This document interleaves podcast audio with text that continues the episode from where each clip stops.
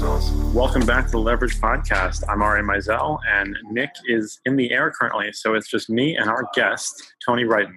And Tony's been a presenter on Sky Sports since 2006. He is a personal development author and presenter. He's got three books out, and he's an expert on NLP, which is actually we've had a couple experts on before, but it's a, it's a topic that I always find really fascinating. So I'm excited to talk to you. And he's also the host of the podcast Zestology. So Tony, thank you for taking the time to talk to me. Ari, thank you for having me on. Big fan of your podcast, and uh, Nick's missing out. So, you know. yeah, absolutely. So, how did you get into NLP? Let's start with that. Yeah, it's always worth telling people that NLP is a very bad name to describe a set of skills that are quite effective. It's uh, neuro linguistic programming. And it's essentially a study of how people do things well and how people communicate. The reason that I got into it, well, I was actually a radio presenter when I first started looking into NLP. And I was just kind of doing it for myself and interested in kind of using the techniques for myself. But after a while, I realized there was a lot of language techniques, a lot of communication techniques involved in NLP. So I thought, well, I could apply these to my radio and just see if I could you know, get more listeners and perhaps you know persuade them to listen for a bit longer and get them more engaged. And after a couple of months, the boss called me into his office and he sat down in his chair. And on this particular day, I'd, I'd used a lot of these kind of persuasion language skills on my show. And I thought, I've overdone it a bit here. And he sat back and he put his hands behind his head. And I thought, I'm in, I'm in trouble. And he said, I don't know what you've done, but your listening figures have gone through the roof. And at that point, I thought, well, that's this is definitely working, you know. I ended up having more listeners than the breakfast show. On the drive time show, which which never really happens in radio. And it was really, I think, because I'd been using, and also probably in quite a crude way, these NLP language skills. So that was how I first got into it. I do understand a lot of this, but you know, for people who are listening who don't, how does that look in a practical sense? You know, how does that play out in your language, in your your interactions? Well, um, you know, firstly, one of the things they teach you in NLP is to use rich sensory language. So the three main senses that we use to experience the world are the visual sense, you know, seeing things, um, the auditory sense, hearing things, and then the kinesthetic sense, the touchy, feely sense, and you know how things feel. Rather than say, "I went on a fantastic holiday," you might be telling a story, and you might, you know, talk about the the deep blue color of the sea and the sound of the seagulls and perhaps the temperature of the air on your skin. And immediately you're starting to kind of paint a picture using all these different senses. In my case, my radio listeners could relate to. And I think that's kind of pretty good kind of storytelling skills and if you want someone to connect with what you're talking about that's you know stuff that can be effective there's also a whole load of language that can help you make you more persuasive and more effective communicator so um, I, mean, I could give you one of them if you want as well. Of course. I quite like asking questions that it's impossible to say no to. um, so you could say, Would you like to come to the gig tomorrow night? And basically the answer is like yes or no. Um, or you could say, How much would you like to come to the gig tomorrow night? You can't actually answer that. It's not grammatically correct to answer that question yes or no. So it's just kind of little tweaks, little language tweaks here and there to make yourself a little bit more persuasive. So, and I think that's an important point for people to understand. Like, it's not that it's per se that you're like influencing people to listen more. It's that the way that you are conveying your message is a richer experience for the listener. Yeah, that, and actually, like you know, one of the when people talk about NLP, one of the questions people ask is, "Oh, isn't that manipulative? Or is is, is that manipulation?" Um, to which the answer is, all communication to a certain extent is manipulation. You know, if you're trying to persuade a seven year old to tidy their room, you will use the best communication skills in your armory to persuade them to go and tidy their room. And so, if you can learn a better way to communicate with people, then why not use it? How natural is this for you? You know, like, do you have to actually think about this when you're doing it, or is it just sort of second nature now? I've been doing it almost 15 years now so it's pretty natural but anything that isn't natural i don't i don't use it kind of consciously because there's nothing worse than a bad NLPer. they're, meeting someone who you think, oh dear, they're trying so, to, they're so trying like, to use some. you, like me, also believe in the future. Yes, you, you, you, like me, are interested. Yeah, yeah, yeah. So that that's that's an example of an embedded command where you put right. a smaller sentence inside a bigger sentence, and and you, like me, is the famous one. Actually, there's much easier ways to use those. If if you're interested, you can I'm use what I kind of like to call. Yeah, I like to call them softeners these are especially good in emails actually where you can't you can't convey tone but if you use might or perhaps in front of what essentially is an order or a suggestion, you're more likely to get one. So you might say, I wonder if you might start to practice these language skills now, which is, it sounds a bit softer and a little bit less of an order. Sounds weaker, actually. Just practice the language skills now. Uh, well, could be, I mean, it could be weaker, but you're not, you know, you're not giving a dog an order. So, right, sit. Um, yeah, yeah. So, yeah, exactly. I mean, you, you could say that these softeners are just kind of taking the edge off an order. And when I say weaker, what I mean is like somebody who's like, well, I was kind of thinking maybe that you would like, you know, like it sounds like they're just like meandering, you know, almost. But I guess I, that makes sense that it does, it just eases the blow, I guess. I know what you mean. And you want people, and we admire decisiveness and commitment as a kind of personality trait. Simply ordering people to do something, it, it might seem rude. For instance, if you were to your staff, Ari, make me a cup of tea, they might well just say, make it yourself. but if you're to say, um, darling, I wonder if you might make me a cup of tea, it's just a nicer way to say it, but you've still put the order in exactly, you've used exactly the same words with the softener at the front of the sentence. And how does play out like in your newscasting when you're doing sportscasting, for instance? How do you, do you I mean, you must be really good at describing like a golf game. uh, well, golf is one of the t- topics that I cover actually. Yeah, it's funny. I mean, you know, some of the non-verbal stuff has been helpful with my kind of day job, if you like, which is I'm a presenter on Sky Sports. For example, when I first joined, I'd worked in radio for kind of 10, 12 years or so, but I hadn't really done much TV. I was very nervous and a bit out of my depth. And um, one of the kind of non-verbal, there's plenty of body language involved, and you know, there's plenty of just studying what people do things well, uh, how people do things well, and what works. And I found that um, simply applying some kind of fairly rudimentary body language skills really helped me to kind of hear more confident, which was just when everything was going wrong and I didn't know what was happening next. And I had this voice talking in my ear, which I wasn't used to because I've been working in radio where that doesn't happen. Just holding myself very still and kind of sitting up straight and kind of just just tilting my chin out a little bit and holding myself very still allowed me to appear confident even if I wasn't feeling it. So, you know, still that happens now when things are going wrong, you'll see me sitting very still. I don't have a clue what I'm doing, but I'm sitting very still. So when you're like talking to people about human performance and things like that, I don't know if you can do this really, but are you able to use that NLP skill to sort of empower people to, uh, I guess, almost like gain some self awareness? Yeah, and actually, you know, what's been fun more recently is, you know, um, I wrote these three books on NLP, and then more recently, I've been presenting this podcast called Zestology. It's amazing how the two overlap in terms of studying how people do things well, but studying how we ourselves do things well as well. You know, I'm a huge fan do you do any tracking? Do you track any elements of your kind of performance or your well-being and try and work out what works? Yeah, absolutely. I do. Uh, I do sleep tracking and heart rate variability, and uh, yeah, and some other fun stuff. But that's the main ones. Do you use Sleep Cycle? No, so I use the Oura Ring. Oh yeah, is, oh, I, you had that guy on your show recently, didn't you? Yeah, it's the most advanced health tracker I've ever played with. It's incredible.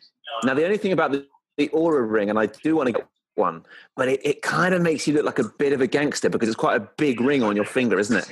It is quite big. Uh, they're they're working on another version which will be smaller, but uh, I feel like it, over the last you know nine years of my life doing a lot of biohacking stuff, you can get away with a lot these days if you say it's a biohack. um, yeah, exactly. So, yeah, yeah. Uh, Don't worry about it. I'm just yeah. biohacking. It's fine. Exactly. Yeah, yeah. Or you know what I used to say all the time was I'm in training. That's all I would say. Like if somebody wanted me to, to you know offer me a drink, drink and I didn't want it, I'm in training. If I wanted you know yeah. if they wanted me to have a meeting, oh, I can't do that. I'm in training. You know, it's a good excuse. I, I like to track um, things that I've done on a particular day, and I, I get a bit geeky about it. To be honest, I use spreadsheets and there's a couple of apps I use as well. And then I assign kind of subjective values to things that I can't absolutely say are true. So I know that I've walked 2,142 steps today or whatever it might be. If you were to ask yourself to give yourself a percentage for how much productivity you had today out of 100, what would you give yourself? You know, that, that's the question you might ask yourself. And then you can track that against, okay, so on the days that I meditate in the morning and I do a bit of exercise, my productivity is 6% higher. That's the kind of thing that's quite easy to do with certain apps out there now or if you're, you're a geek like me, just use a spreadsheet. But when you start to track, then you actually work out what works. So that's it's like a, a, practical application of NLP. So with any client or anyone that comes on my podcast, I think the first thing to look at is well, you know, you're an individual. What what, what works for person A might not work for person B. So what's you to live with more energy and be more productive? For me, it's really compartmentalizing basically in a lot of ways. And what I mean by that is so I drop my kids off at school every morning and I pick them up from school every day. So our work day is basically between 9 a.m. Mm. and 2.30 p.m., which is somewhat compressed, obviously, compared to what others might have. And so I have to basically be able to turn it on really quick when I get to work. And then when I pick up the kids, I'm able to turn it off.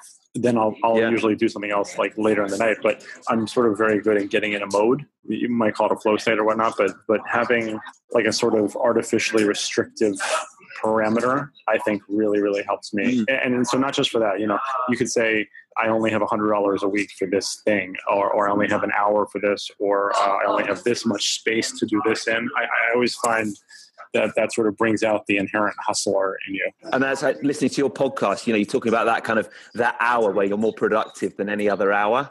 Very inspiring, actually. And you know because i tend to not necessarily be like that. And i also and i think it's human nature. Um you don't normally tackle the toughest thing the thing that's going to make a real difference to your day on a to-do list. I think it's very easy to kind of tackle the low-lying fruit emails and get them done first. A sudden your potentially your most productive part of the day has has gone. So um so that's a frustration but i've, I've been encouraged kind of to do more of that by listening to you.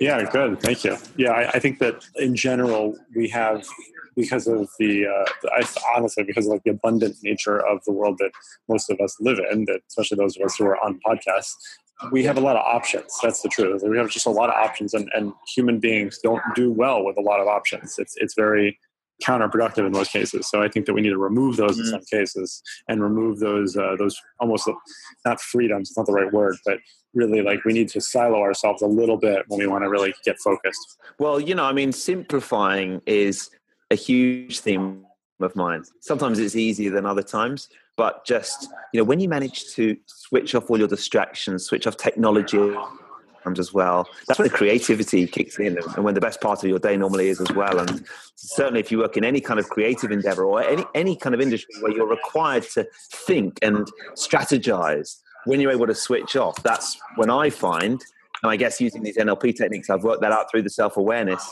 that that's what starts to make a difference. How do you like NLP yourself? You know, like are you like give like how do you get yourself sort of in that mode or or analyze what you're doing? Well, you know, I mean, one of the big things about NLP is self hypnosis. So ever since I started using NLP, I started to kind of, and you can call it what you like. You might call it meditation or trance or even prayer, but whatever you want, spending a few minutes each day switching off and doing very little. And um, if you want to kind of NLP yourself at the same time, here's a little kind of trick for you. Before you go into a meditative state, give yourself a little suggestion. Like, let's say you're working on a project and you need an idea fast. Um, ask yourself, I'd like to remember during this little trance session the five times when I was most creative in my life and consider what it was about that creativity that works for me and then just go into a little trance state or a little meditation state. And um, I mean, I know meditation is a theme that seems to come up quite often on your podcast, mine too, as well, by the way. And there's a very good reason for it, and that is because it works. So, uh, so I mean, you know, it's, it's, very, it's so hard to explain just how to. You know, um, Dan Harris. Have you read his book, uh, Ten Percent Happier? Yes.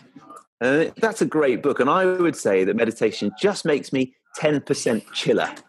I don't know if chill is a word, but it makes me 10% chiller. Yeah, that makes sense. Uh, and I think that actually, I think that a lot of high performers actually benefit from bringing themselves down a little bit rather than trying to amp themselves up further. I mean, I, I certainly think that's the case for me, you know, because type A personalities have got too much going and overstimulation is a thing.